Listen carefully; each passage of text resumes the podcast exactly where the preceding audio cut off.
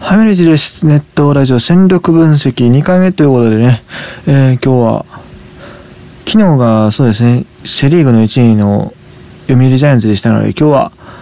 パリーグの最下位から行きましょう。パリーグは最下位から行きましょう。えー、オリックスバファローズの戦力分析をやっていきたいと思います。まあ、オリックスに関しては、まあ、オフシーズンにですね、一回、まるまるオリックスについて話す回とかもあったりはしたんですが、まあ、とりあえずね、今回はまあ12球で全部見るということで、改めてちょっと取っていこうかなというふうに思います。はい。えー、2019年シーズンですね、オリックスっていうチームはまあ最下位に沈んだわけですけども、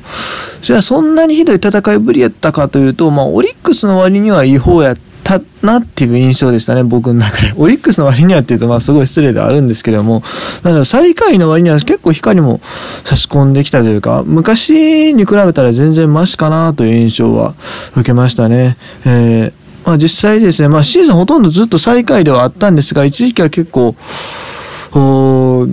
まあ、ワンチャン A クラスも狙えるんじゃないかと、8月ぐらいまではそういう感じもありましたし、まあちょっとそこでね、大型連敗を喫してしまったっていうのはすごい痛かったんですけど、まあそういうところもありましたし、えー、実際シーズン終わってみても、えっ、ー、と、5位のハムとは3ゲーム差ということで、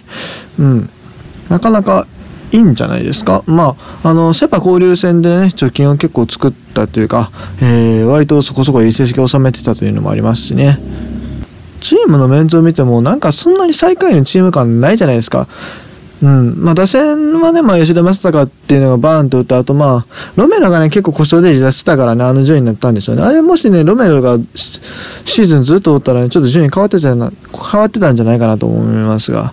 うん。でそれからまあ、ピッチャーに関してはね、もう、山本と山岡っていうね、えー、エース級が2人いるっていう、もうめちゃくちゃ豪華な感じになってきましたよ。これはね、すごい期待できるんじゃないですか。そしてですね、まあ、今年のオフ、まあ、大きな流出は特になかったですよね、オリックス。まあ、ロメロが出ていったっていうのはありましたけども、まあ、その代わりにですね、まあ、アダム・ジョーンズという大物外国人を取りまして、さらに、えー、ロドリゲスも取りました。うん、まあ、ロドリゲスに関してはね、もう、早くもちょっと故障離脱みたいな話は出てましたけど、まあでもジョーンズ、ジョーンズがね、まあしっかりロメロの穴埋めを上回るような活躍をしてくれればね、全然それでいいわけですし、まあ、あのクラスの外国人はね、まあすごいですよし、だって、2019年シーズンもバリバリメジャーリーガーじゃないですか。そんな選手はね、なかなか来なかったんじゃないですか、ここ、過去にね。うん。し、まあ年齢的にもまだ34とかで、あんな感じだからね、それにまあそれまでも結構ちゃんと、あの、成績をずっと残し続けてる、安定した成績を残した選手なんで、僕は結構この選手やると思うんですよ。オリックスって結構ね、外国人を外しまくる球団ではあるんですけども、今回のジョーンズはさすがにやると思う。うん。っていうのが僕の読みですね。まあ、成績的にね、まあ3割30本、それは言ってほしいけど、まあそれが仮に無理だったとしても、まあ、守備面での貢献もありますし、ね。だって長年ゴールデングラブ賞を取ってきた選手で、まあ、去年とかも別にそこまで悪かったわけじゃないでしょ、多分。だから、そういう点ももちろん期待できるし、まあ結構チームに溶け込もうっていう姿勢も見られるんで、まあいろいろ若手選手に対する技術指導であるとかそういった面でも、すごい貢献度が高い選手になるんじゃないかなと、本当にね、あの選手がオリックスを変えるんじゃないかなと僕は思ってるんですが、どうでしょうかね。うん。まあこれはまあ、実際シーズン明けて、まあ終わってみないと分かんないですね、これは。って感じではあるんですが、そんなオリックスの、まあ、長所、長所と短所だから、まあ、ありや、まあ、とりあえず、じゃあ、ピッチャー陣から見ていこう。ピッチャー陣、選抜に関してはね、結構数は揃ってるっていうか、まあ、少なくとも山本、山岡っていうのは、あのエースクラス2人いる時点でだいぶ強いんですけども、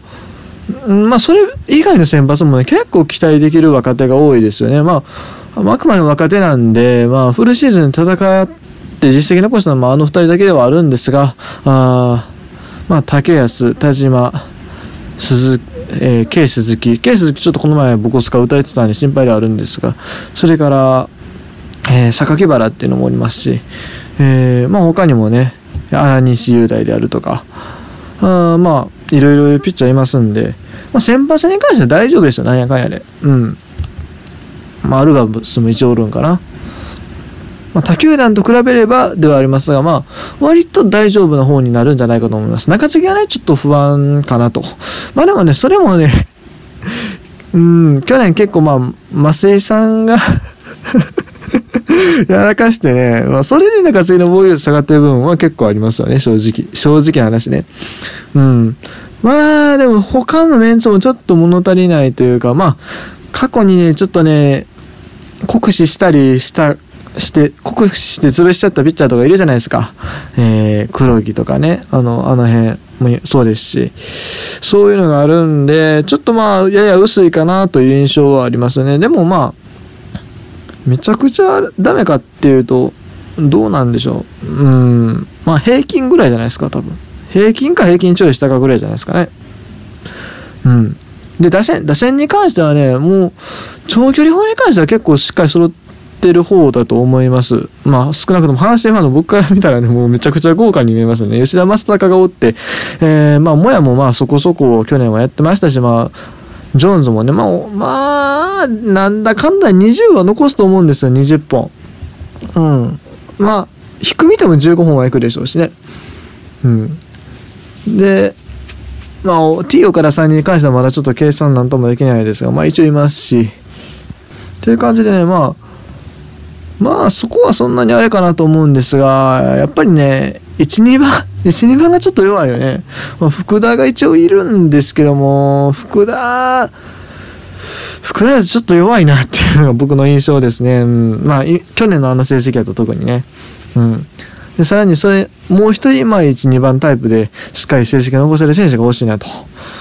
うん。2018年シーズンはね、小田優也が結構いい数字残してたんで、この調子でセンター定着するのにちゃうかと僕は期待してたんですが、うまいこといかなかったんでね、なかなかしんどいところではありますよね。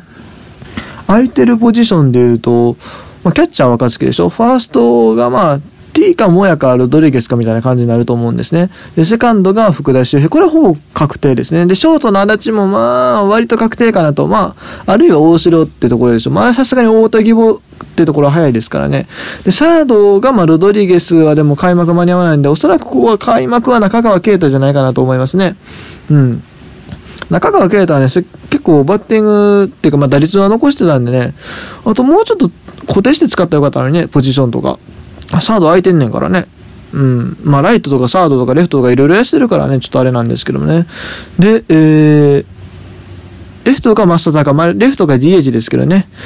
で、えー、多分ライトにジョーンズが入るでしょう。まあ、GH に入ることもあるでしょうが、そうなるとまあ、やっぱセンターとまあ外野もう一人ぐらい欲しいかなっていう感じですよね。その上でですね、まあ今回も同じように5人の、えー、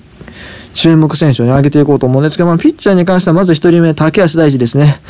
もうこれも僕は阪神ファンやからっていうのもありますし、まあ僕がたまたま去年見に行った試合でね、えー、完封勝利をやってくれたんで、すごい期待してっていうのがまあ一つあります。ただまあオフにね、ちょっと手術とかしたみたいですけども、んでもな、なんとかやってほしいなと思いますよね。せっかくいいストレート持ってるピッチャーなんでね、うん。まあ、少なくとも去年の防御率4.50よりは下の防御率、かつ、まあ、多くのイニングを投げてほしいなっていうふうには思いますね。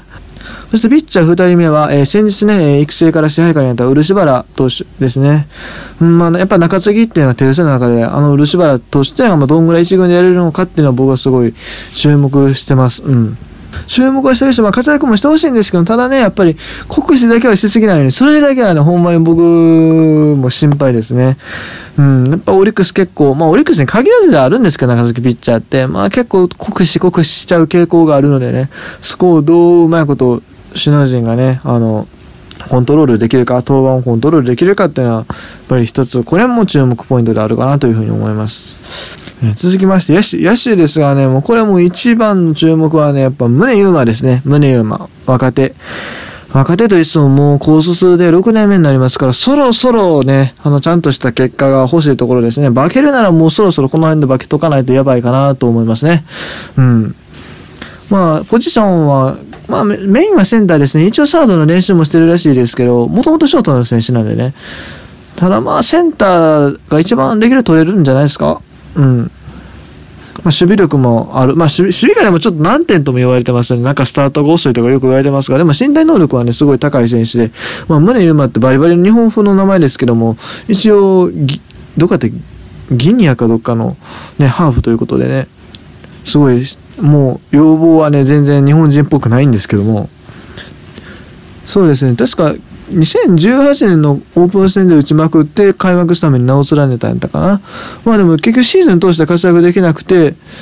って感じで、まあ、2019年はね、最初は確か下におったと思うんですが、まあ、途中からね、どんどんどん出場機会を増やしていって、最終的には、えー、2割7分ぐらいの打率を残しまして、OPS もね、7割台を取ってるんでね、今年結構いいんじゃないかなと僕は勝手に期待してますよ。これで、ね、本当にね、胸がね、一番に定着するようなことがあればね、いよいよオリックスも、ね、強くなるんじゃないかなというふうに思いますね。で、それから2人目。2人目はね、えー、ベテラン。企業からですね。うん。パワーはあるんやけどね、突然ボールがバットに当たらなくなったよね。うん。プエルトリコでもそんなめちゃくちゃいい成績残してってわけでもないらしいんで、ちょっと心配ではあるんですが、まあ、なんとか、なんとか復活したら、これは相当強力な打者になると思うんですよね。マスタカと合わせてね。なんだかんだでね、あの、ファンの声援がすごい大大きなね、選手ではあるんで、えー、ここでもう一花咲かてほし、咲かしてほしいなというふうに思いますね。そして5人目、5人目、これはちょっと、ね、僕の特別枠ではあるんですが、えー、小島選手。小島選手を挙げたいですね。あの選手がどういう扱いになるかっていうので結構このチーム変わってきますよね。このチーム変わってくるっていうか、まあこのチーム状態が分かってくるって言った方がいいかな。うん。僕ね、すごい小島選手自体は、自身、小島選手はね、好きな選手ではあるんですけども、やっぱりね、小島選手がね、5番サードとかで出てるようだとね、ちょっとチームが不安なんですよね。うん。いくら、ちょバッティングの調子が良くても、まあ、6番とか2番とかで使う選手だと思うんですよ。5番はないやろって話なんで、そうならないように他の野手陣頑張ってほしいし、まあ、小島選手もね、普通にまあ、レギュラーっていうのを目指してやってほしいなと。まあ、もちろん代打でもいいんですけれども、まあ、一軍に必要な戦力としてね、見なされるような活躍を期待しておりますので、小島選手頑張ってほしいなというふうに思います。ということでね、今日はオリックスについて戦力分析してきました。